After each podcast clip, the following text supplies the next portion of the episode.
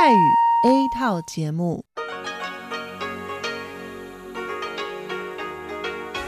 ที่นี่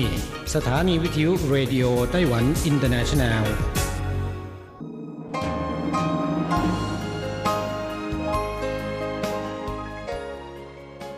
กลับมาฟังขณะนี้ท่านกำลังอยู่กับรายการภาคภาษาไทยเรดิโอไต้หวันอินเตอร์เนชันแนลหรือ RTI ออกกระจายเสียงจากกรุงไทเปไต้หวันสาธารณรัฐจีน เป็นประจำทุกวันนะครับ นอกจากรับฟังทางเครื่องรับวิทยุได้แล้ว ยังสามารถรับฟังรายการผ่านระบบออนไลน์ได้ที่ thai.rti.org.tw หรือที่ RTI Fanpage นะครับ ขอเชิญติดตามรับฟังรายการของเราได้ ตั้งแต่บัดนี้เป็นต้นไป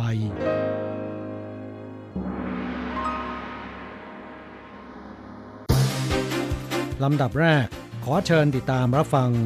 ข่าวประจำวัน สวัสดีค่ะท่านผู้ฟังที่เคารพ ช่วงของข่าวจากรายการ Radio Taiwan International ประจำวันอังคารที่ 12 พฤษภาคม ปีพุทธศักราช 2563 สำหรับข่าวไต้หวัน มีดิฉันอัญชันทรงพุทธเป็นผู้รายงานค่ะ หัวข้อข่าวมีดังนี้ วันที่ 12 พฤษภาคม ไต้หวันไม่พบผู้ป่วยโควิด -19 รายใหม่ นับเป็นวันที่ 30 ที่ไม่มีผู้ติดเชื้อในประเทศ ลูกเรือประมงไต้หวัน 3,000 คนกำลังเดินทางกลับไต้หวัน ศูนย์บัญชาการควบคุมโรคเผย แยกกักตัว ห้องละคน ไต้หวันคลายล็อกอนุญาตให้งานเลี้ยงฉลองมงคลสมรส มีคนร่วมงานได้ถึง 250 คนสภาพแวดล้อมด้านการลงทุนในไต้หวันถูกจัดให้อยู่ในอันดับ 3 ของโลก ไต้ฝุ่นลูกแรกของปีนี้กำลังก่อตัวขึ้นเตือน 12 เมืองระวังฝนตกหนักไชน่าแอร์ไลน์และ EVA Air เปิดให้ขอคืนค่าตั๋วเครื่องบิน และเลื่อนตั๋วโดยไม่เสียค่าธรรมเนียม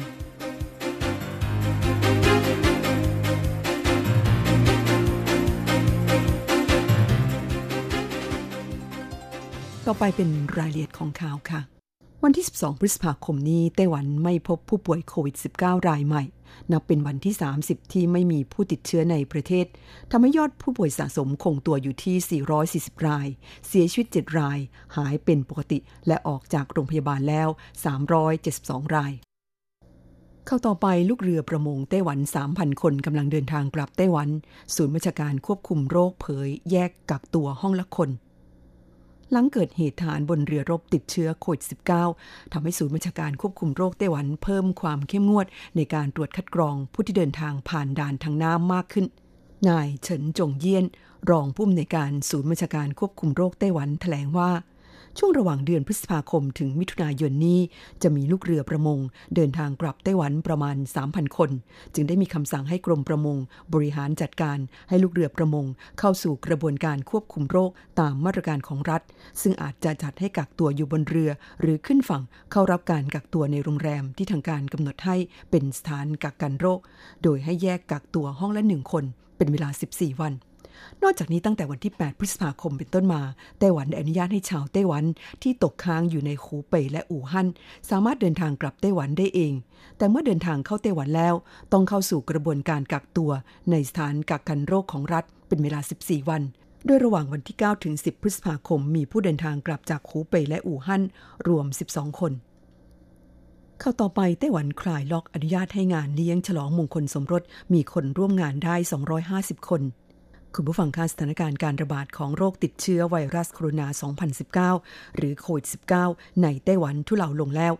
โดยณวันที่ 12 พฤษภาคมไม่พบผู้ติดเชื้อภายในประเทศติดต่อกันเป็นวันที่ 30ศูนย์ราชการควบคุมโรคไต้หวันประกาศผ่อนคลายการบังคับใช้ มาตรการป้องกันโรคระบาดบางส่วนอาทิการจัดกิจกรรมและงานเลี้ยงฉลองมงคลสมรส จากเดิมที่อนุญาตให้มีผู้เข้าร่วมงานได้ไม่เกิน 100 คน เพิ่มเป็น 250 คน แต่โต๊ะจีนในงานเลี้ยงกำหนดให้นั่งได้โต๊ะละ 8 คน ห้ามเกิน 30 โต๊ะ แต่ละโต๊ะต้องเว้นระยะห่าง 1.5 เมตร ขณะที่เมืองเผิงหูซึ่งไม่มีผู้ติดเชื้อ และเป็นเมืองแรกที่บังคับใช้มาตรการสวมหน้ากากอนามัยทุกครั้งที่ออกนอกบ้าน ผู้ฝ่าฝืนต้องระวังโทษปรับ 3,000 เหรียญไต้หวันนั้น เมื่อวานนี้นายไล่เฟิงเว่ยผู้ว่าการเมืองเผิงหู ได้ประกาศยกเลิกมาตรการดังกล่าว ตั้งแต่วันที่ 13 พฤษภาคมนี้เป็นต้นไป แต่ในสถานที่สาธารณะที่มีผู้คนแออัด และการโดยสารระบบขนส่งมวลชน ยังคงต้องสวมหน้ากากอนามัยสำหรับการจัดงานกิจกรรมต่างๆ อนุญาตให้มีผู้เข้าร่วมงานได้ 100 คนสำหรับกิจกรรมที่จัดภายในอาคาร และ 500 คนสำหรับกิจกรรมที่จัดกลางแจ้ง จากเดิมที่เพิงหูกำหนดให้ภายในอาคารอนุญาตให้เข้าร่วมงานได้ 60 คน และกลางแจ้ง 120 คน เข้าต่อไป China Airlines และ EVA Air เปิดให้ขอคืนค่าตั๋วเครื่องบินและเลื่อนตั๋วโดยไม่เสียค่าธรรมเนียมคุณผู้ฟังคะสถานการณ์โควิด -19 ส่งผลกระทบต่อธุรกิจการบินทั่วโลก หลังจากที่สายการบิน China Airlines ซึ่งเป็นสายการบินแห่งชาติของไต้หวัน และ Mandarin Airlines สายการบินในเครือเดียวกัน ประกาศให้ผู้โดยสารทุกเส้นทางที่ออกตั๋วก่อนวันที่ 7 พฤษภาคม และเดินทางระหว่างวันที่ 1 ถึง 30 มิถุนายน สามารถขอคืนเงิน หรือเลื่อนการเดินทางโดยไม่ต้องเสียค่าธรรมเนียม จนถึงวันที่ 31 กรกฎาคมนี้ ด้าน EVA Air ได้เปิดให้ผู้โดยสารเที่ยวบินระหว่างประเทศ เที่ยวบินระหว่างช่องแคบไต้หวัน และฮ่องกงรวมถึงมาเก๊าที่ออกตั๋วก่อนวันที่ 7 พฤษภาคม สามารถขอคืนเงิน หรือเลื่อนการเดินทาง โดยไม่ต้องเสียค่าธรรมเนียม จนถึงวันที่ 7 กรกฎาคมนี้ โดยเที่ยวบินระหว่างไทเปกับหลายเมืองในจีน อาทิเมืองคุนหมิง หวงซานซีอาน ไทหยวน จี้หนันเซินหยาง กุ้ยหลิน คูเหอเฮาเทอและฮาบิน ก่อนวันที่ 24 ตุลาคม เที่ยวบินไปอิตาลีก่อนวันที่ 31 มกราคมปีหน้า และเที่ยวบินไปภูเก็ต ก่อนวันที่ 28 กันยายนนี้ สามารถขอคืนเงินหรือเลื่อนการเดินทาง โดยไม่ต้องเสียค่าธรรมเนียมได้ ก่อนวันที่ 30 มิถุนายนนี้ข่าวต่อไปสภาพแวดล้อมด้านการลงทุนในไต้หวันถูกจัดให้อยู่ในอันดับ 3 ของโลก สถาบันประเมินความเสี่ยงด้านธุรกิจเผยผลการจัดอันดับความเสี่ยงด้านสภาพแวดล้อมในการลงทุน ไต้หวันถูกจัดให้อยู่ในอันดับ 3 ของโลกด้วยคะแนนรวม 61 คะแนน สถาบันประเมินความเสี่ยงด้านธุรกิจเผยแพร่รายงานการประเมินความเสี่ยง ด้านสภาพแวดล้อมในการลงทุนของประเทศต่างๆ ทั่วโลก ครั้งที่ 1 ประจำปี 2563 เมื่อวันที่ 11 พฤษภาคมที่ผ่านมา โดยทำการวิเคราะห์ความเสี่ยง ด้านสภาพแวดล้อมในการลงทุนของ 50 ประเทศทั่วโลก จากเกณฑ์มาตรฐาน 3 ประการ ประกอบด้วยความเสี่ยงในการประกอบธุรกิจ ความเสี่ยงทางการเมือง และความเสี่ยงจากอัตราแลกเปลี่ยน ในครั้งนี้ไต้หวันถูกจัดให้อยู่ในอันดับ 3 ของโลก ด้วยคะแนนรวม 61 คะแนน เป็นรองเพียงสวิตเซอร์แลนด์และนอร์เวย์เท่านั้น และไต้หวันยังครองอันดับหนึ่งในภูมิภาคเอเชีย ขณะที่สิงคโปร์และเกาหลีใต้อยู่ในอันดับที่ 5 ด้วยคะแนน 58 คะแนน ญี่ปุ่นติดอันดับ 11 มาเลเซียอยู่ในอันดับที่ 14 อินโดนีเซียอยู่ในอันดับที่ 18 อินเดียและเวียดนามอยู่ในอันดับที่ 20 จีนอันดับที่ 23 และฟิลิปปินส์อยู่ในอันดับที่ 26 ส่วนไทยอยู่ในอันดับที่ 38 ข่าวต่อไปไต้ฝุ่นลูกแรกของปีนี้กำลังก่อตัวขึ้นเตือน 12 เมืองระวังฝนตกหนัก กรมอุตุนิยมวิทยาของไต้หวันประกาศเมื่อเวลา 10นาฬิกา5นาทีของวันที่ 12 พฤษภาคมนี้ เตือนประชาชนใน 12 เมือง ได้แก่ไทเป นิวไทเปเถาหยวน ซินจู เหมียวลี่ ไถจงหนานโถ หยุนหลิน เจียอี้ไถหนาน เกาฉงและผิงตง ต้องระมัดระวังฝนตกหนัก นายเฉินเจียนอานเจ้าหน้าที่พยากรณ์อากาศ กรมอุตุนิยมวิทยาไต้หวันเผยว่า อิทธิพลของมวลอากาศที่มีความชื้นสูง เคลื่อนตัวมาทางตะวันออกทำให้ทางภาคใต้ฝนเริ่มซาลง แต่พื้นที่เขตภูเขาทางฝั่งตะวันตกของไต้หวัน จะมีฝนตกหนักเป็นหย่อมๆและจะมีฝนฟ้าขนองในพื้นที่ 12 เมือง ทางฝั่งตะวันตกของเกาะ ตั้งแต่ภาคเหนือจนถึงภาคใต้ สำหรับพายุ depression ที่ก่อตัวขึ้นในหน่านน้ำทางตอนออกเฉียงใต้ของฟิลิปปินส์คาดว่าจะกลายเป็นพายุไต้ฝุ่นลูกแรกของปีนี้ มีชื่อว่าหวองฟง ซึ่งเป็นไต้ฝุ่นกำลังเบา ภายในช่วงวันสองวันนี้ และขณะนี้อยู่ห่างจากแหลมเหิงชุน ทางภาคใต้ของไต้หวันประมาณ 1,600 กิโลเมตรจากทิศทางการเคลื่อนตัวในขณะนี้นั้น โอกาสที่จะส่งผลกระทบต่อไต้หวันมีไม่มาก ข่าวสุดท้ายสำหรับวันนี้เป็นข่าวการร่วมรำลึกครบรอบ 25 ปี แห่งการเสียชีวิตของเติ้งลี่จวิน ราชินีเพลงจีนสากลค่ะ เมื่อวันที่ 8 พฤษภาคมที่ผ่านมาเป็นวันครบรอบ 25 ปี แห่งการเสียชีวิตของเติ้งลี่จวิน หรือ Teresa Teng ราชินีเพลงจีนสากล ที่เคยเป็นขวัญใจของชาวจีนทั่วโลกผลงานที่สร้างชื่อเสียงให้แก่เติ้งลี่จวินมีมากมาย ที่คุ้นหูแฟนเพลงมากที่สุด อาทิ เถียนมี่มี่หรือหวานป่านน้ำผึ้งเสี่ยวเฉิงกู้ชื่อ นิทานในเมืองเล็ก และ何日君再来 วันใดคุณจะกลับมา ซึ่งล้วนเป็นเพลงรักอมตะนิรันดร์การ ที่ตราบจนปัจจุบันยังคงได้รับความนิยมไม่น้อยตั้งลี่จินยังได้รับสมญานามว่าขวัญใจทหารในกองทัพไต้หวัน เพราะเธอจะหาเวลาเดินทางไปให้กำลังใจเหล่าทหารที่ประจำการอยู่เกาะแนวหน้าของไต้หวันเป็นประจำทุกปี ตั้งลี่จินเกิดเมื่อปีพศ 2496 เริ่มเข้าสู่วงการเพลงของไต้หวันตั้งแต่อายุเพียง 12 ขวบ ผลงานเพลงของเธอจึงมีมากมาย ทั้งภาษาจีนกลาง ภาษากวางตุ้ง และภาษาญี่ปุ่น เธอยังเป็นนักร้องชาวจีนคนแรกที่ไปสร้างชื่อเสียงในวงการบันเทิงของญี่ปุ่น ตั้งลี่จินลาจากแฟนเพลงของเธอไปอย่างไม่มีวันกลับในวัยเพียง 42 ปี ด้วยโรคหอบหืดกำเริบเฉียบพลันที่จังหวัดเชียงใหม่ เมื่อวันที่ 8 พฤษภาคม ปี 2538 สร้างความเศร้าโศกอาลัยให้แก่แฟนเพลงของเธอเป็นอย่างยิ่ง ศพของเติ้งลี่จินถูกฝังอยู่ที่สุสานจินเป่าซาน อันเป็นสุสานที่อยู่ติดกับภูเขาในเขตจินซาน นครนิวไทเปท่านผู้ฟังคะที่ท่านรับฟังจบลงไปแล้วนั้นเป็นช่วงของข่าวไต้หวันประจำวันนี้นำเสนอโดยดิฉันอัญชันทรงพุทธค่ะ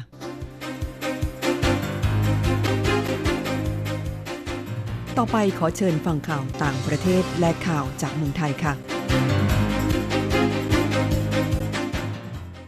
สวัสดีครับคุณผู้ฟังที่รักและเคารพทุกท่านครับสำหรับในช่วงของข่าวต่างประเทศและข่าวจากเมืองไทยในวันนี้นะครับ ก็มีผมกฤษณัยสายประพาสเป็นผู้รายงานครับ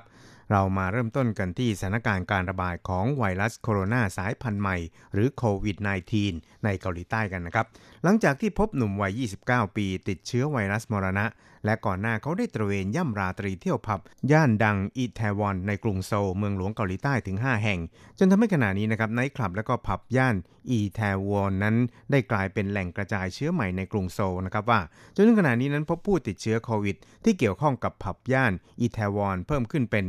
101 รายแล้วครับรายงานข่าวระบุว่าการพบผู้ติดเชื้อโควิดเพิ่มขึ้นในเกาหลีใต้นั้นมีขึ้นหลังจากที่รัฐบาลเกาหลีใต้ได้เริ่มคลายมาตรการล็อกดาวน์คุมโควิด รวมถึงการเว้นระยะห่างทางสังคม หลังจากพบผู้ติดเชื้อลดลงต่อเนื่อง ซึ่งเรื่องนี้ก็ทำให้เห็นถึงความยากลำบาก ในการควบคุมสถานการณ์ การระบาดของโควิดนะครับหลังจากทางการคลายล็อกดาวน์เพื่อประชาชนกลับมามีวิถีชีวิตตามปกติครับเจ้าหน้าที่เกาหลีใต้นั้นได้ฉีดพ่นยาฆ่าเชื้อในบริเวณใกล้เคียง กับย่านอีแทวอนในกรุงโซล หลังกลายเป็นแหล่งกระจายแพร่เชื้อไวรัสโควิด -19 แห่งใหม่ในเกาหลีใต้ครับ ทั้งนี้นะครับจากการที่พบผู้ติดเชื้อโควิด -19 เพิ่มขึ้น ทำให้ทางการเกาหลีใต้ต้องประกาศเลื่อนกำหนดการเปิดโรงเรียนอีกครั้ง จากที่เดิมมีแผนจะกลับมาเปิดในสัปดาห์นี้ การควบคุมการระบาดของเชื้อโควิด ย่านอีแทวอนในคราวนี้ถือว่ายากลำบากกว่าการระบาดที่ผ่านมาในเกาหลีใต้ เนื่องจากเจ้าหน้าที่นั้นยากต่อการติดตามหาผู้คนที่มาเที่ยวผับตามมาตรการเฝ้าระวังโควิด เพราะมีบางผับที่ลูกค้าเป็นกลุ่มเกย์หรือชายที่ชอบผู้ชายด้วยกัน จึงทำให้แขกที่มาเที่ยวบางคน ไม่ยอมแจ้งชื่อจริง หรือหมายเลขต่างๆ อย่างหมายเลขโทรศัพท์ ที่ถูกต้องแก่ทางร้านนะครับ อีกข่าวนึงครับเรามาดูข่าวเมืองไทยกันบ้างครับ ในวันนี้นะครับนางนฤมลพินโยสินวัตรโฆษกประจำสำนักนายกรัฐมนตรีเปิดเผยครับว่าคณะรัฐมนตรีนั้น ได้กำหนดให้วันที่ 4 ธันวาคมของทุกปี เป็นวันรักษามัคคี เป็นวันสำคัญของชาติ โดยไม่ถือเป็นวันหยุดราชการครับ แล้วก็นับเป็นวันที่ปรากฏในกระแสพระราชดำรัส ของในหลวงรัชกาลที่ 9 เมื่อวันที่ 4 ธันวาคมปี 2534 นะครับ ซึ่งมีความตอนหนึ่งว่า อีก 2 ปีข้างหน้าอาจจะมีวันของวันสามัคคี หรือรู้รักสามัคคี อีก 2 ปีก็ไม่สายเกินไป ให้เป็นวันรู้รักสามัคคี แต่ระหว่างนี้ต้องสามัคคีต่อไป เพื่อให้มีวันนั้นเกิดขึ้นได้นะครับ คือถ้าไม่ปฏิบัติตั้งแต่วันนี้ก็จะไม่มีวันข้างหน้าครับ อีกข่าวหนึ่งเรามาดูเกี่ยวกับภายหลังจากที่แฟนเพจของ Facebook และ Twitter ของคณะก้าวหน้า ได้เปิดเผยกรณีการยิงเลเซอร์ข้อความตามหาความจริงในหลายพื้นที่ของกรุงเทพมหานคร โดยมีการโพสต์คลิปขณะที่ดำเนินการพร้อมระบุถึงเหตุการณ์ทางการเมืองสำคัญในประเทศไทย ไม่ว่าจะเป็นเหตุการณ์ทางการเมืองในเดือนพฤษภาคม 2535 และ 2553 เหตุการณ์ทางการเมือง 14 ตุลา2516 และ 6 ตุลา2519 อีกทั้งยังชวนร่วมตามหาความจริงไปพร้อมกันที่เพจคณะก้าวหน้า 12-20 พฤษภาคมนะครับ ซึ่งก็ทำให้มีผู้ทวิตข้อความ โดยติดแฮชแท็กตามหาความจริง ผ่านทางทวิตเตอร์มากกว่า 1 ล้านครั้งแล้ว และยังมีผู้ใช้ทวิตเตอร์โพสต์ข้อความและติดแฮชแท็กดังกล่าวอย่างต่อเนื่องครับทางด้านพลเอกประวิตร วงษ์สุวรรณรองนายกนะครับก็ตอบคำถามในเรื่องนี้ว่ากำลังให้เจ้าหน้าที่ตรวจสอบอยู่นะครับส่วนพลโทคงชีพ ตันตระวาณิชย์โฆษกกลาโหมของไทยระบุว่า หนึ่งในสถานที่ที่ถูกยิงเลเซอร์ก็คือกระทรวงกลาโหม ซึ่งไม่ทราบวัตถุประสงค์ของผู้ดำเนินการว่าทำเพื่ออะไร แต่คาดว่าน่าจะทำกันเป็นกระบวนการ มีนัยยะทางการเมืองแอบแฝงมุ่งหวังให้เกิดความเข้าใจผิดต่อสถาบันและองค์กร ซึ่งฝ่ายความมั่นคงนั้นกำลังติดตามพิจารณาทางกฎหมายครับ ครับช่วยเราไปติดตามอัตราแลกเปลี่ยนระหว่างค่าเงินเหรียญไต้หวันกับเงินบาทและเงินเหรียญสหรัฐกันครับ หากต้องการโอนเงินบาท 10,000 บาท ต้องใช้เงินเหรียญไต้หวัน 9,530 เหรียญไต้หวัน หากต้องการซื้อเงินสด 10,000 บาท ต้องใช้เงินเหรียญไต้หวัน 9,880 เหรียญไต้หวัน ส่วนอัตราแลกเปลี่ยนระหว่างค่าเงินเหรียญไต้หวันกับเงินเหรียญสหรัฐในวันนี้ 1 เหรียญสหรัฐต้องใช้เงินเหรียญไต้หวัน 30.15 เหรียญไต้หวันแลกซื้อ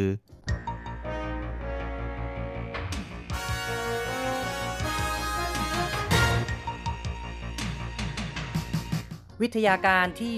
ก้าวหน้า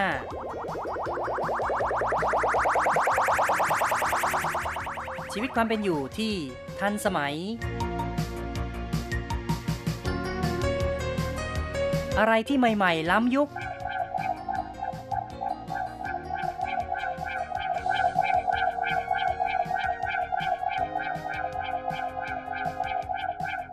ขอเชิญติดตามใน ไต้หวันไฮเทค ดำเนินรายการโดย แสงชัย กิตติภูมิวง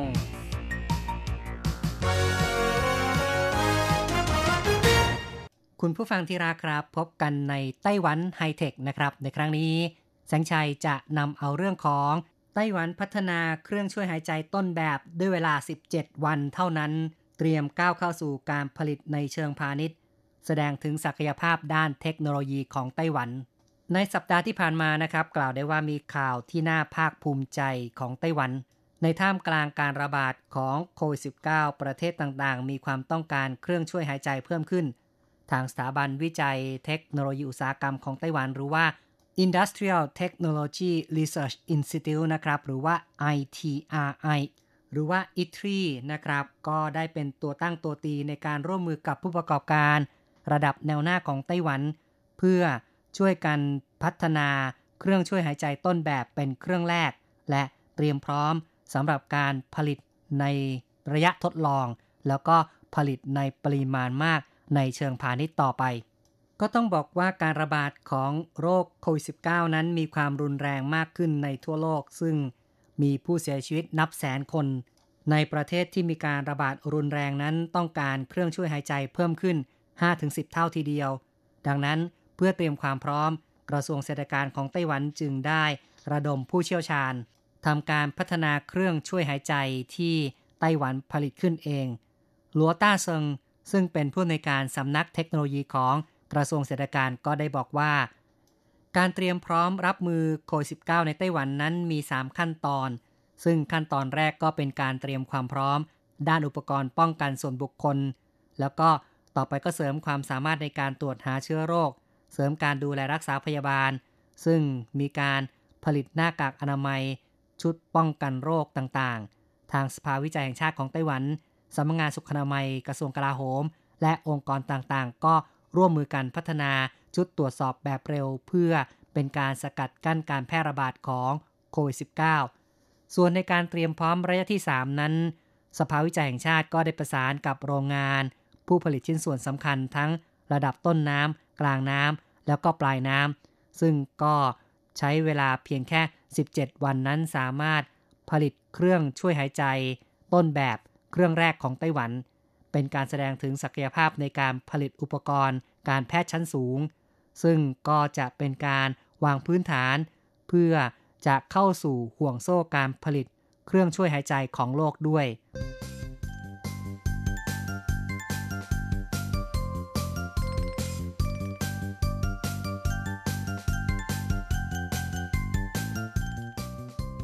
เครื่องช่วยหายใจนั้นนับว่าเป็นอุปกรณ์ที่มีความสำคัญ โดยเฉพาะในช่วงการระบาดของโควิด -19 นี้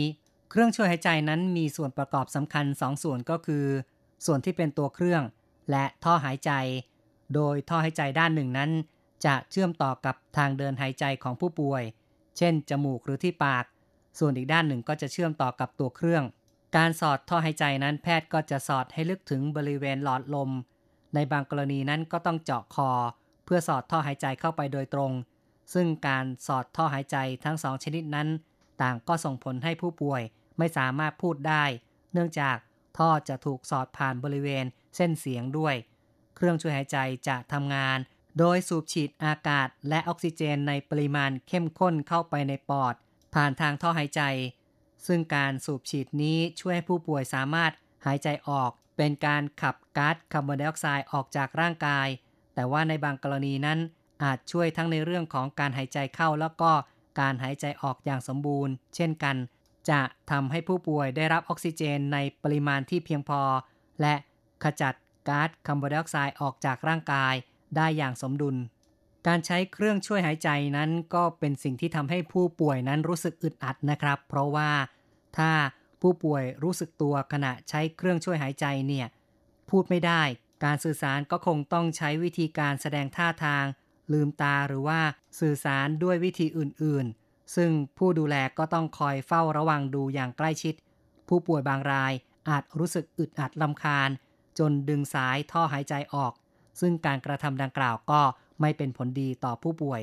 เพราะฉะนั้นในบางกรณีนั้นในภาวะที่ผู้ป่วยรู้สึกตัว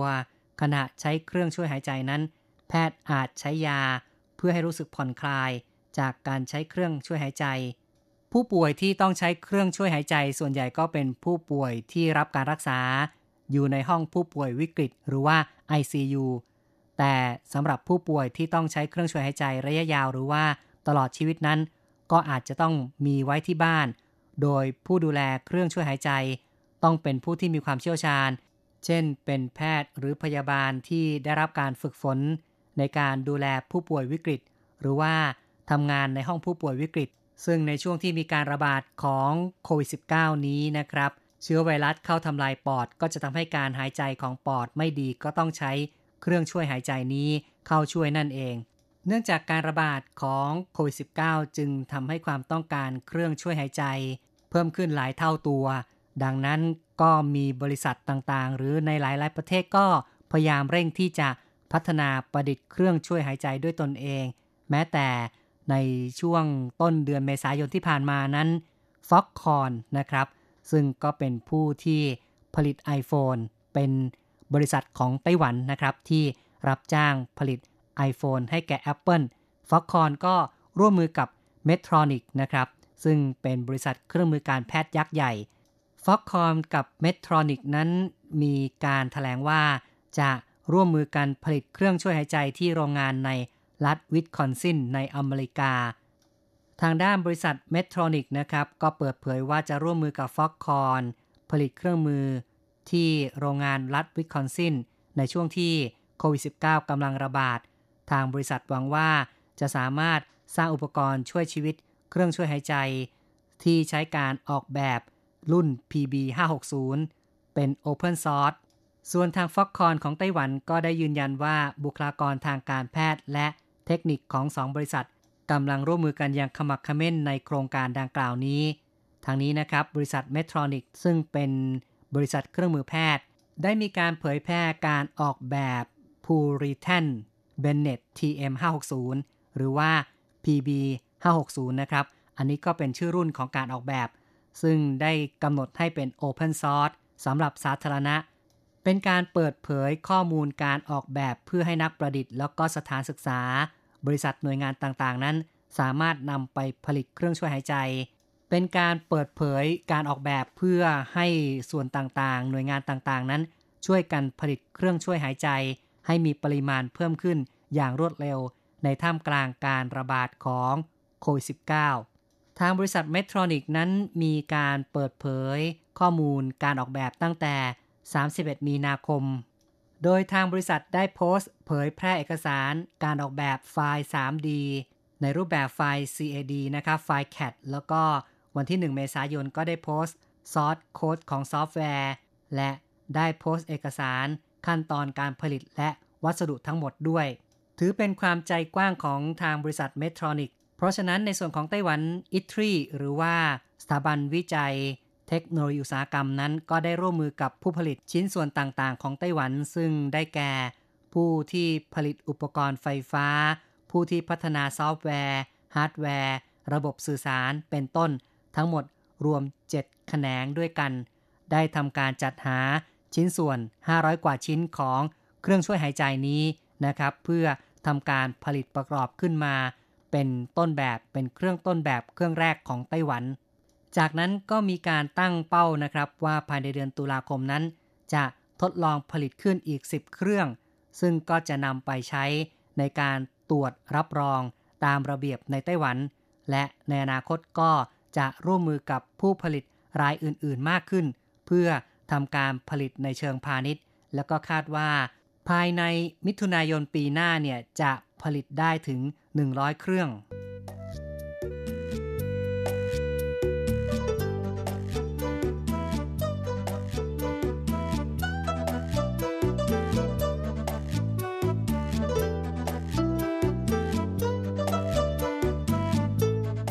ก็นับว่าเป็นการตั้งเป้าหมายในไต้หวันนะครับ ที่เป็นการเตรียมความพร้อมเพื่อ รับมือต่อการแพร่ระบาดของโควิด -19 ในระยะที่ 3 ซึ่งถือว่าเป็นระยะที่จะมีการพัฒนา อุปกรณ์เครื่องมือทางการแพทย์ขั้นสูง รวมทั้งเครื่องช่วยหายใจ เครื่องช่วยหายใจนั้นเป็นอุปกรณ์ที่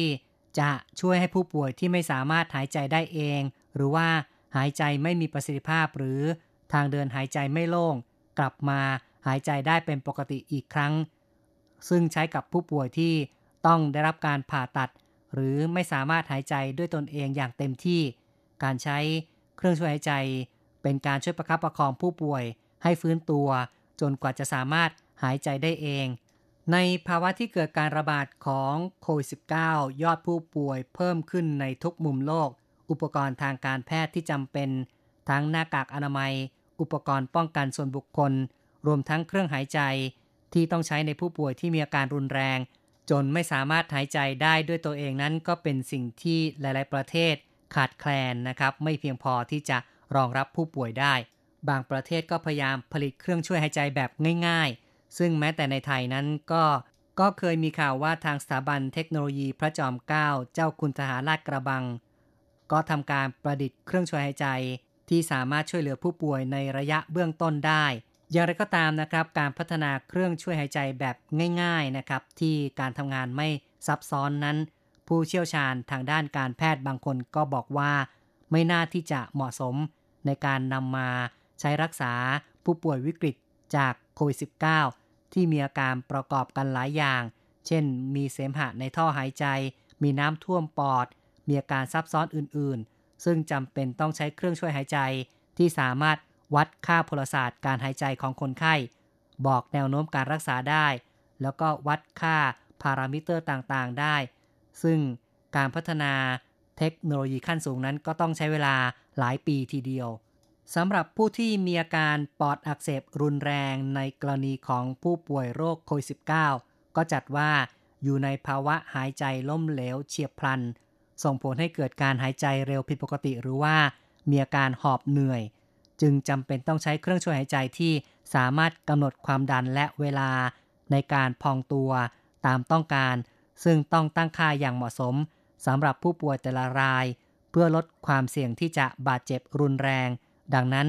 คนไข้จึงจำเป็นต้องใช้เครื่องมือที่มีความแม่นยำสามารถแสดงได้ละเอียดทั้งในส่วนของกราฟ แล้วก็ตัวเลขครับก็ต้องบอกว่าสำหรับในกรณีของไต้หวันเนี่ยการพัฒนาเครื่องช่วยหายใจก็เป็นแบบที่ มีความซับซ้อน สามารถวัดค่าต่างๆได้นะครับ โดยหลังจากที่บริษัทเมทรอนิกนั้น ได้เปิดเผยข้อมูลการออกแบบแล้ว หน่วยงานวิจัยของไต้หวันก็เร่งระดม ผู้ผลิตในไต้หวันเพื่อจัดหาชิ้นส่วนต่างๆนำมาประกอบขึ้นมา ก็สามารถประสบความสำเร็จในเบื้องต้นแล้ว ที่ผ่านมานั้นทาง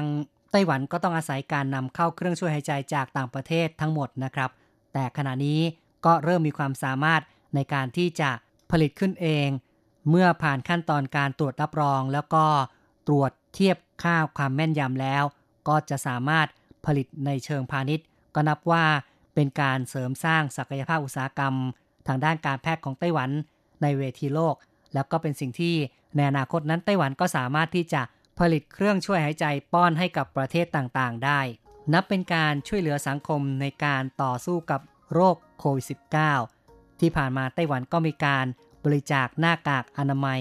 ไปยังหลายประเทศ ในอนาคตก็อาจจะมีโอกาสได้ป้อนเครื่องช่วยหายใจให้แก่ประเทศอื่น ๆ ให้แก่ประเทศต่างๆ ได้ด้วย คุณผู้ฟังครับ การพูดคุยในรายการไต้หวันไฮเทคในวันนี้เห็นทีต้องขอยุติลงก่อน อย่าลืมกลับมาพบกับไต้หวันไฮเทคในครั้งต่อไป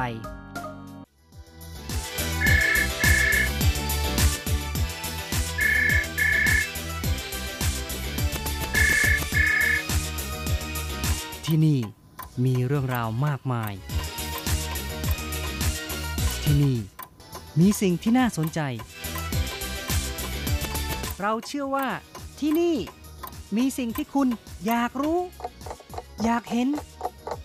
อยากสัมผัส ที่นี่ไต้หวัน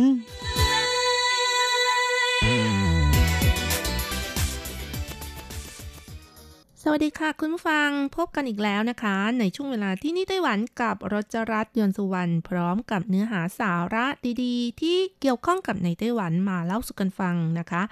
ในวันนี้ค่ะก็มีเรื่องของรองเท้าแตะที่ตำบลฮวาถันเมืองจังหว่า มีการนำร่องรีไซเคิลรองเท้าแตะที่ไม่ใช้แล้วนำมาผลิตเป็นผลิตภัณฑ์อื่นๆ อย่างเช่นว่า แผ่นรองโยคะ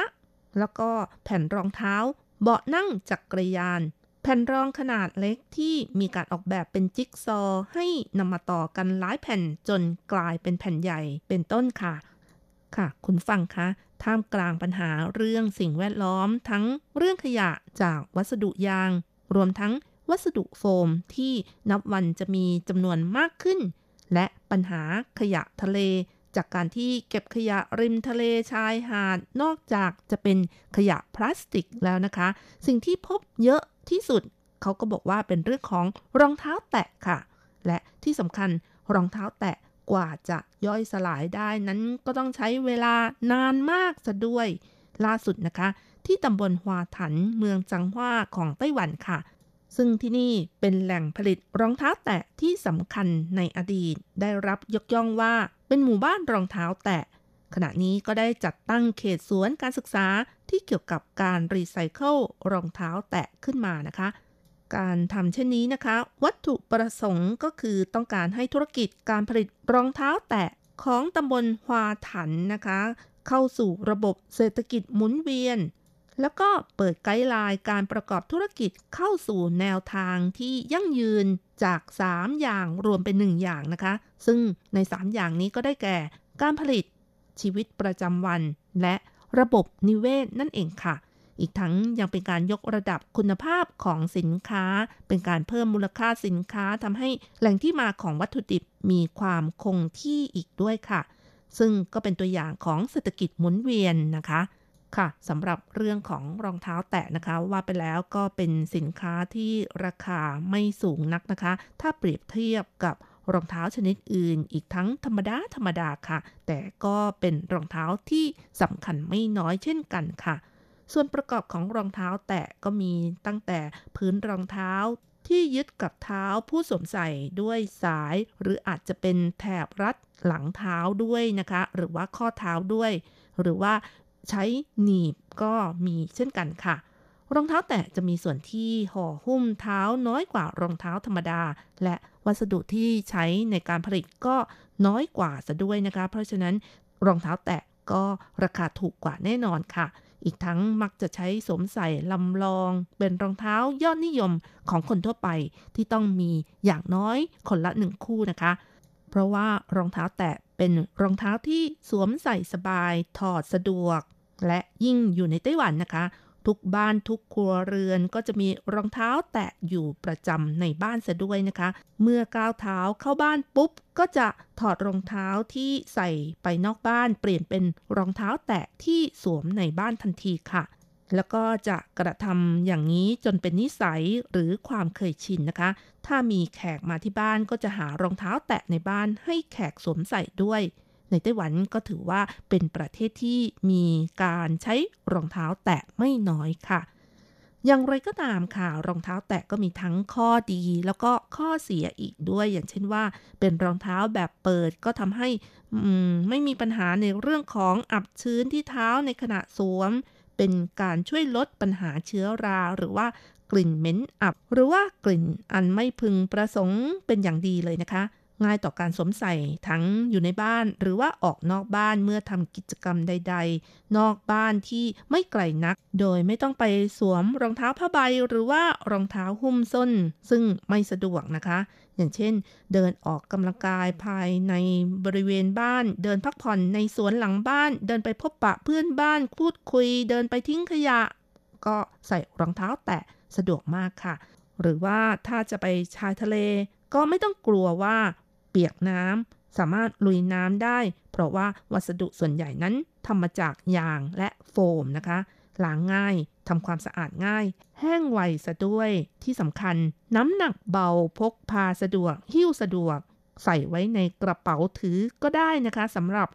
สาวๆที่ใส่รองเท้าส้นสูง แล้วก็เวลาปวดเท้าขึ้นมาก็สามารถนำมาเปลี่ยนได้ค่ะ อย่างไรก็ตามก็ต้องเลือกรองเท้าแตะที่สวมใส่สบาย ถ้าราคาถูกมากๆ อาจจะใส่ไม่สบายนะคะ อาจจะปวดเท้าหรือว่าปวดเมื่อยเวลาเดินนานๆก็ได้ค่ะ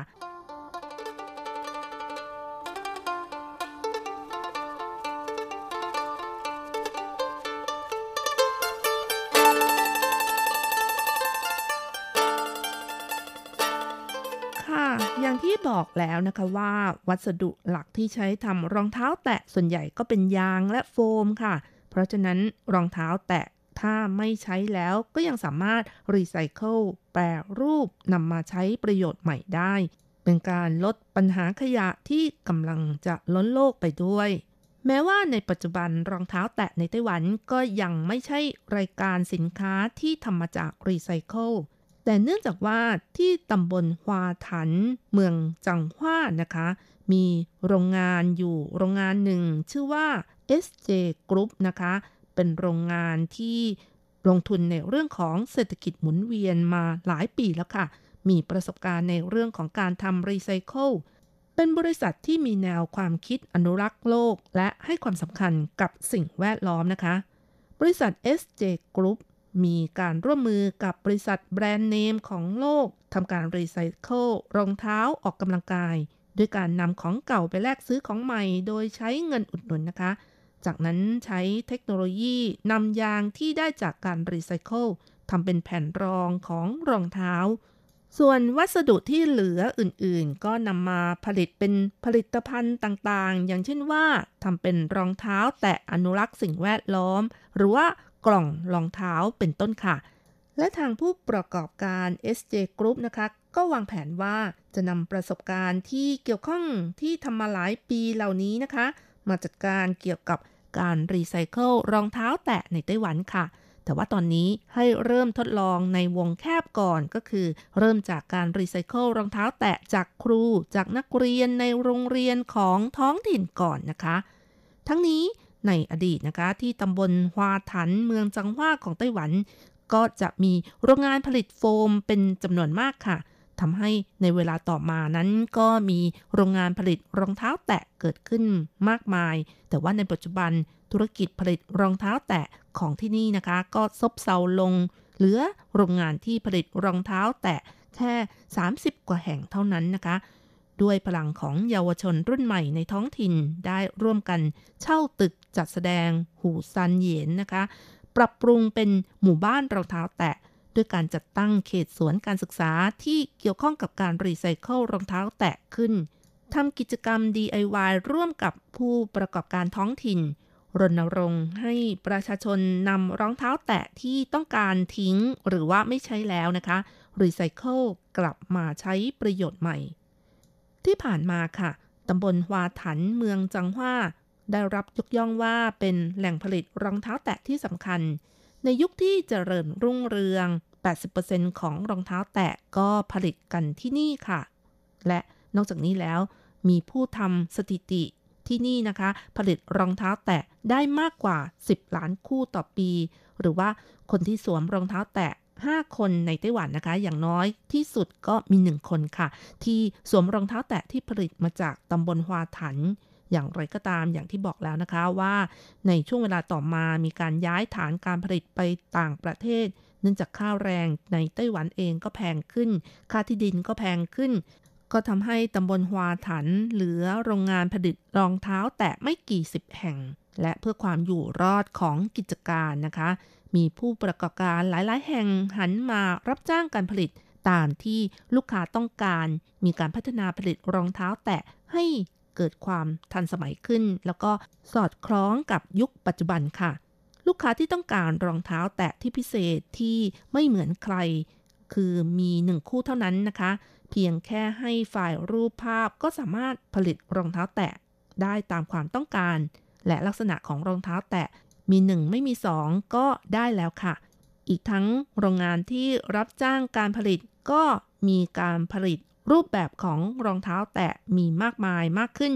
ยังเป็นรองเท้าแตะที่ใช้ออกกำลังกายที่วัยรุ่นชื่นชอบอีกด้วย มีการสร้างสรรค์การผลิต สามารถเพิ่มยอดขายรองเท้าแตะและ พลิกผันธุรกิจแบบดั้งเดิม จากวิกฤตก็กลายเป็นโอกาสของที่นี่ไปนะคะ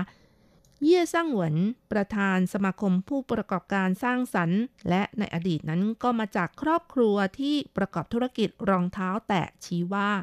ในช่วงที่เจริญรุ่งเรือง รองเท้าแตะของตำบลฮวาถันมีมากกว่า 300 แห่ง เกือบทุกบ้านทุกครัวเรือนของตำบลฮวาถันนะคะ ล้วนเกี่ยวข้องกับธุรกิจรองเท้าแตะกันทั้งนั้น หลังจากที่ต้องแข่งขันกับรองเท้าแตะที่ผลิตในจีนแผ่นดินใหญ่ราคาถูกกว่าเข้ามาแทนที่ รวมทั้งธุรกิจแบรนด์เนมที่เป็นแฟชั่นของรองเท้าแตะจากทั่วโลกก็มีขายในไต้หวันกันมากขึ้นนะคะ ก็ทำให้ธุรกิจการผลิตรองเท้าแตะของที่นี่ซบเซาลง ปัจจุบันมีบางโรงงานก็หันมารับจ้างการผลิตยี่ห้อแบรนด์เนม และที่เหลือนะคะ ก็ผลิตรองเท้าแตะเพื่อขายตลาดในประเทศเป็นส่วนใหญ่ทำให้ผู้ประกอบการรุ่นที่สองจำนวนมากนะคะ ต้องเปลี่ยนรูปแบบของธุรกิจเพื่อความอยู่รอดอย่างที่เล่าให้ฟังแล้วนะคะนายเกาเจิ้นอี้ผู้อำนวยการบริษัท SJ Group บอกว่า ปัจจุบันวัสดุยางและโฟมจะพบเห็นในรองเท้าแตะเป็นส่วนใหญ่ สามารถนำรองเท้าแตะที่ไม่ใช้แล้วนำมาบดให้ละเอียด จากนั้นทำการแยกส่วน แล้วก็ค่อยนำมาทำเป็นวัสดุสำหรับทำแผ่นรองเท้า พื้นรองเท้า แผ่นรองโยคะ แผ่นรองพื้นที่นำมาต่อกัน เบาะรองจักรยานเป็นต้นค่ะ โดยทางบริษัท SJ Group นะคะ จะเป็นผู้ที่ให้ความรู้การพัฒนาวัสดุ รวมทั้งทดสอบคุณภาพของผลิตภัณฑ์ อีกทั้งให้ความรู้เกี่ยวกับขนาดของผลิตภัณฑ์ หรือว่าสิ่งเกี่ยวข้องทั้งหลายเป็นต้นค่ะ หลังจากนั้นค่อยขยายการผลิตผลิตภัณฑ์ให้มากขึ้น หรือในวงกว้างมากขึ้นค่ะ เย่ช่างหวน ประธานสมาคมผู้ประกอบการสร้างสรรค์กล่าวด้วยว่า ที่ผ่านมานั้น ตึกแสดงหูซันเยียนมีขีดจำกัดในการใช้งาน หลังจากที่ขอเช่าพื้นที่จากเขตอุทยานแห่งชาติซันซัน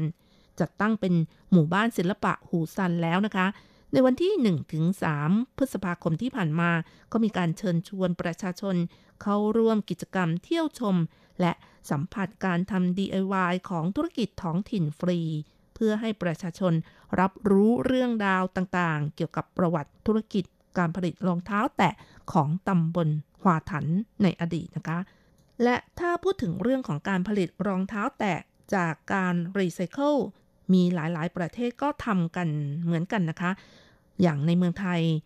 ก็เล็งเห็นความสำคัญของการอนุรักษ์โลกใบนี้ ก็มีการสร้างจิตสำนึกให้กับผู้คนมีส่วนร่วมในการรับผิดชอบสังคม อย่างเช่น บริษัทนันยางนะคะ ก็เอารองเท้าแตะที่เป็นขยะมาแปลสภาพเป็นโปรเจกต์รองเท้าขยะ เพื่อเป็นการปลุกจิตสำนึกคนนะคะ ลดขยะทางทะเลอีกด้วย อันนี้ก็ถือว่าเป็นสิ่งที่น่ายกย่องเป็นอย่างยิ่ง โดยเฉพาะอย่างยิ่งก็เป็นองค์กรที่ไม่แสวงผลกำไรทำขึ้นมาด้วยนะคะ ทั้งนี้ทั้งนั้น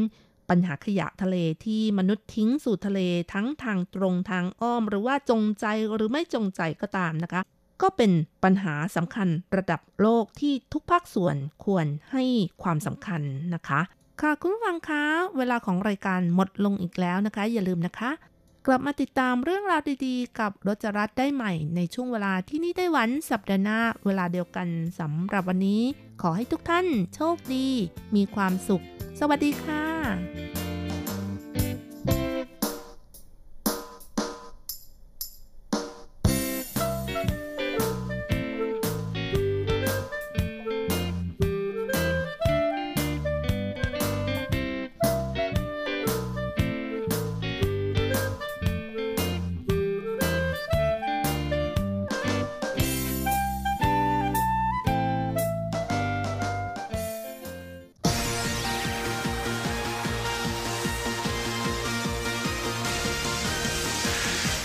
รื่องที่เป็นข่าว ทุกเรื่องที่เป็นกระแสในสังคมไต้หวัน เราจะจับมาเล่าให้คุณฟังทุกสัปดาห์ที่ RTI ผ่านมุมมองของคนรุ่นใหม่ กับรายการมิติใหม่ไต้หวัน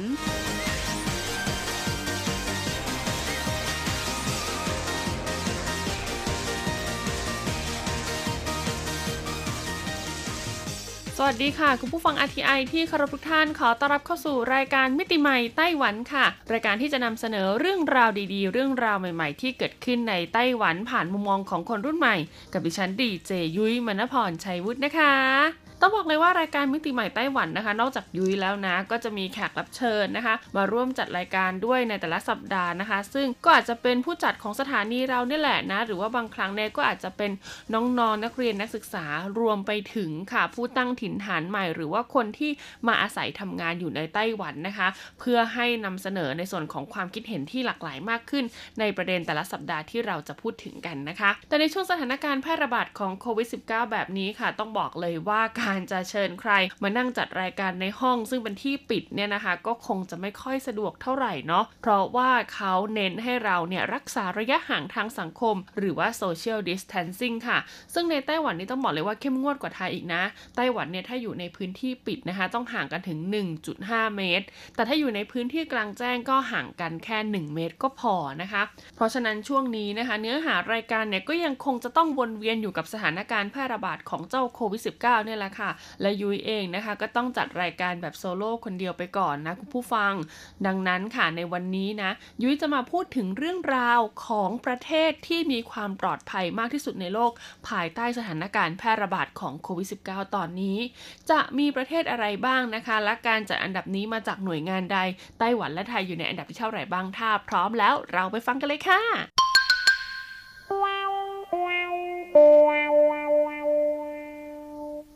ต้องบอกเลยนะคะว่าการระบาดที่รุนแรงในหลายประเทศนะคะ นอกเหนือจากสภาพเศรษฐกิจที่ย่ำแย่แล้วค่ะ เรื่องของสภาพจิตใจนะคะ ของมนุษย์เราเองรวมถึงสุขภาพร่างกายนะคะ แล้วก็ปัญหาอื่นๆนะคะ โดยเฉพาะปัญหาสภาพแวดล้อมเหล่านี้เนี่ยก็เหมือนจะกระหน่ำซ้ำเติมทุกประเทศอยู่ไม่น้อยเลยทีเดียวนะคะ อย่างไต้หวันเองนะผู้ฟังก็เจอเรื่องราวของหมอกควันมลพิษนะคะ ทั้งทางอากาศและก็ทางน้ำนะคะ ส่วนที่ไทยเองค่ะก็เจอเรื่องราวของปัญหามลพิษหมอกควันจากการเผาป่าด้วยนะคะทำให้ความปลอดภัยในหลายประเทศช่วงนี้เนี่ยถือว่าลดลงไปเยอะเลยทีเดียวค่ะ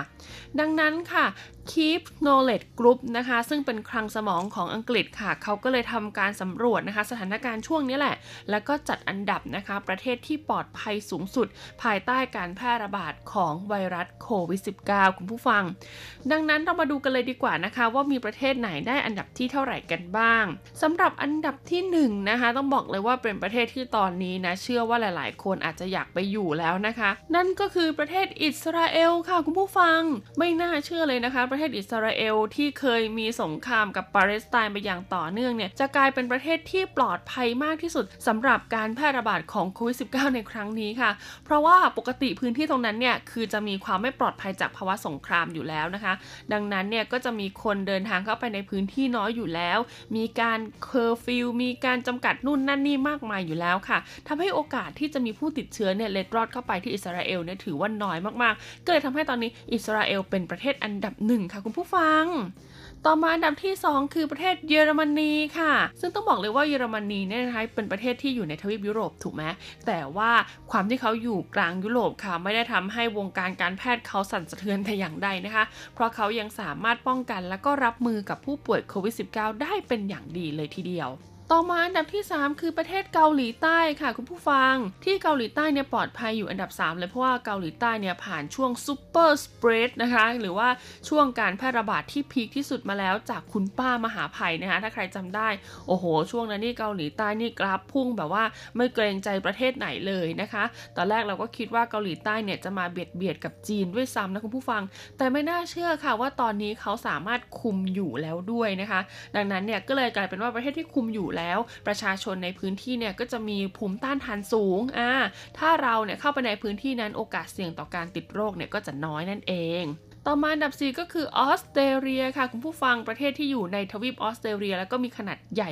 มากๆนะคะ ประเทศนี้ก็ต้องบอกเลยว่า มีการแพร่ระบาดที่ถือว่าไม่เป็นวงกว้างมากนักนะคะ ถือว่ายังคุมได้ดีเลยทีเดียวนะคุณผู้ฟัง ต่อมาอันดับที่ 5 ก็คือจีนแผ่นดินใหญ่หรือว่าไชน่านั่นเองค่ะ ซึ่งก็ต้องแน่นอนนะคะ เพราะว่าจีนเนี่ยผ่านช่วงวิกฤตมาแล้วนะคุณผู้ฟังก็คือว่าช่วงที่มณฑลหูเป่ยนะคะ ซึ่งเป็นที่ตั้งของเมืองอู่ฮั่นเนี่ยตอนนั้นก็คือต้องปิดมณฑลเลยนะคะ ซึ่งการที่จีนเนี่ยมีความรวดเร็วในการดำเนินการจัดการค่ะ ก็เลยทำให้มณฑลอื่นๆนะคะ มีจำนวนผู้ติดเชื้อเนี่ยน้อยลงนะคะ คุณผู้ฟังแล้วก็สามารถขนเอาทีมแพทย์ ทีมพยาบาลนะคะ หรือว่าอุปกรณ์ทางการแพทย์จากมณฑลอื่นๆเนี่ยเข้าไปช่วยรักษาคนที่อยู่ในมณฑลหูเป่ยได้นั่นเอง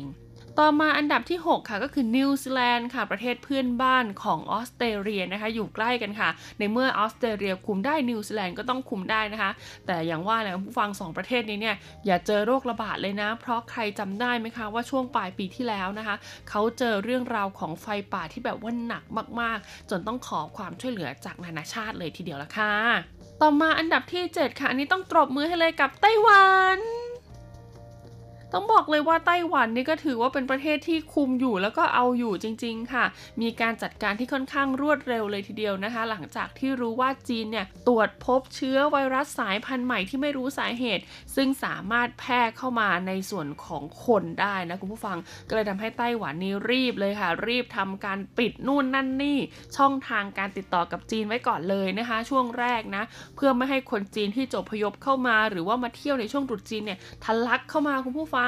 ซึ่งต้องบอกเลยว่าการที่เขาตื่นตัวตั้งแต่ช่วงแรกเลยนะคะ ก็ทำให้เขาเนี่ยมีสถิติในส่วนของผู้ป่วยเนี่ยขึ้นแบบว่าเบาๆ เป็นเนินเขาเล็กๆนะคุณผู้ฟัง แต่เนินเขาเล็กๆ นี้ก็ไม่ได้หมายความว่าปลอดภัยนะคะ เพราะว่าถ้าจะให้ปลอดภัยจริงๆ ต้องเป็นเส้นตรงไม่มีเนินเขาเลยค่ะ ซึ่งต้องบอกว่าตอนแรกเนี่ยก็คิดแล้วนะว่าน่าจะต้องเป็นเส้นตรงได้แล้วนะคะ ปรากฏว่าเจอเคสของทหารเรือเข้าไปค่ะคุณผู้ฟังทหารเรือไต้หวันเนี่ยแหละ อยู่ดีๆ ก็ออกไปฝึกซ้อมรบในช่วงสถานการณ์แบบนี้แล้วก็กลับมาพร้อมเชื้อนะคะ ก็เลยทำให้เส้นกราฟของไต้หวันที่เกือบจะเป็นเส้นตรงเนี่ยมีความเป็นเนินเล็ก ๆ กลับขึ้นมาอีกครั้งหนึ่ง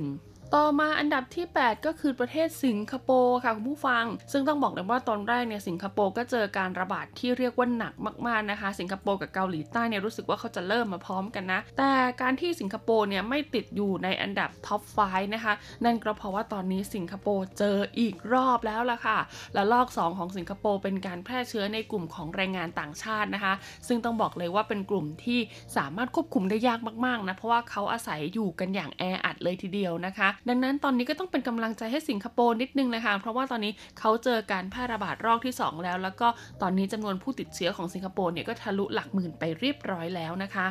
ต่อมาอันดับที่ 9 ก็คือญี่ปุ่นหรือว่าแจแปนนั่นเองค่ะ ต้องบอกเลยว่าแจแปนเนี่ยนะตอนแรกนะคะ ก็เหมือนจะปลอดภัยแล้วนะคุณผู้ฟังปรากฏว่าเจอระลอก 2 เข้าไปค่ะ หลังจากที่ปล่อยให้ประชาชนของเขาเนี่ยเข้าไปในส่วนของงานดอกซากุระค่ะ เพราะว่าในช่วงเดือนมีนาคมที่ผ่านมาเนี่ยญี่ปุ่นเนี่ยเขาจะมีงานเทศกาลดอกซากุระถูกไหมเขาก็จะให้คนญี่ปุ่นเนี่ยออกมาเที่ยวชมความสวยงามของดอกซากุระกัน ปรากฏว่าการออกมาเที่ยวชมครั้งนี้แหละค่ะ ไม่มีการควควบคุมที่ดี ก็เลยทำให้จำนวนผู้ติดเชื้อกลับเข้ามาอีกแล้วนะคุณผู้ฟังนะ แล้วก็พุ่งพรวดเลยทีเดียวค่ะ ครั้งนี้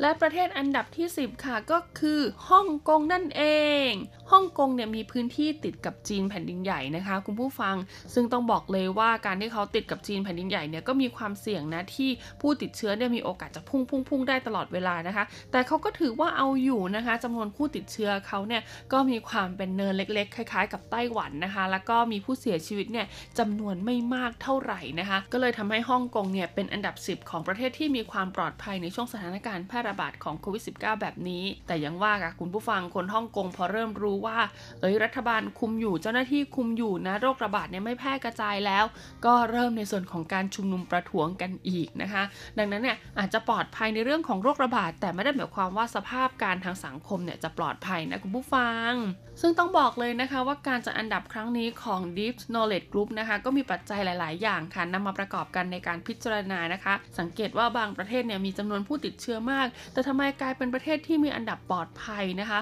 สูงกว่าจำนวนผู้ติดเชื้อน้อย นั่นก็เพราะว่าเขาดูจากประสิทธิภาพในการกักกันโรคค่ะ ประสิทธิภาพในการบริหารจัดการของรัฐบาลนะคะ การเฝ้าระวังและการตรวจพบ ความพร้อมในการรักษาเยียวยากรณีฉุกเฉินนะคะ โดยมีการนำเอาในส่วนของการป้องกันการติดเชื้อ การเสียชีวิต ผลทางลบของผู้ป่วยนะคะ ข้อมูลในส่วนของการกักกันการเฝ้าระวัง การติดตามสอบสวนโรคนะคะ การบริหารจัดการความปลอดภัยโดยรวมก็คือมาชั่งน้ำหนักกัน ที่สำคัญค่ะก็ต้องเปรียบเทียบกับจำนวนประชากรด้วยนั่นเองสำหรับประเทศไทยของเราก็ถือว่าไม่แย่เลยนะคะ คุณผู้ฟังต้องบอกเลยว่าจากหลายร้อยประเทศทั่วโลกนะคะ ที่มีการแพร่ระบาดของเชื้อไวรัสโควิด -19 ไทยติดอันดับที่ 21 เลยทีเดียวค่ะ คุณผู้ฟังอีกนิดเดียวนี่ก็จะ top 20 แล้วนะ ตอนนี้ก็เป็น top 30 ไปก่อนนะคะ ซึ่งต้องบอกเลยว่าอันดับของไทยเนี่ยนะก็ดีกว่าหลายประเทศใน อาเซียนนะคะ อย่างเช่น อินโดนีเซีย มาเลเซียนะคะ ฟิลิปปินส์อย่างนี้นะ คือไทยเนี่ยมีอันดับดีกว่าประเทศเหล่านี้นะ ซึ่งประเทศที่มีอันดับดีกว่าไทยนะคะ ในอาเซียนเนี่ยก็มีแค่ประเทศเดียวก็คือเวียดนามนั่นเอง เรามาดูประเทศที่มีความปลอดภัยอันดับที่ 11 ถึง 20 กันก่อนนะคะ ซึ่งอยู่หน้าประเทศไทยอีกทีหนึ่งนะคะ ก็จะมีสวิตเซอร์แลนด์ ออสเตรีย แคนาดา ฮังการี เดนมาร์ก เนเธอร์แลนด์ นอร์เวย์นะคะ สหรัฐอาหรับเอมิเรตส์ เบลเยียมนะคะ แล้วก็อันดับที่ 20 เวียดนาม 21 ก็เป็นไทยนะคะ นอกเหนือจากเขาจะทำในส่วนของการจัดอันดับประเทศที่มีความปลอดภัยแล้วนะคุณผู้ฟัง เขายังทำในส่วนของประเทศที่ไม่มีความปลอดภัย หรือว่าประเทศเสี่ยงมากที่สุดด้วยแล้วค่ะ เรามาดูกันดีกว่านะคะ ว่าประเทศเสี่ยงมากที่สุด 20 อันดับของสถานการณ์โควิด -19 ตอนนี้นะคะ มีประเทศใดกันบ้าง อันดับหนึ่งเลยค่ะ หรือว่าเราจะไล่จากอันดับ 20 ดีอันดับหนึ่งเลยละกันเนาะ ก็คือว่าอันไหนที่อันดับน้อยเนี่ยไม่ควรจะเข้าไปเด็ดขาดเลยนะคะ อันดับ 1 อิตาลีค่ะ อันดับ 2 สหรัฐอเมริกา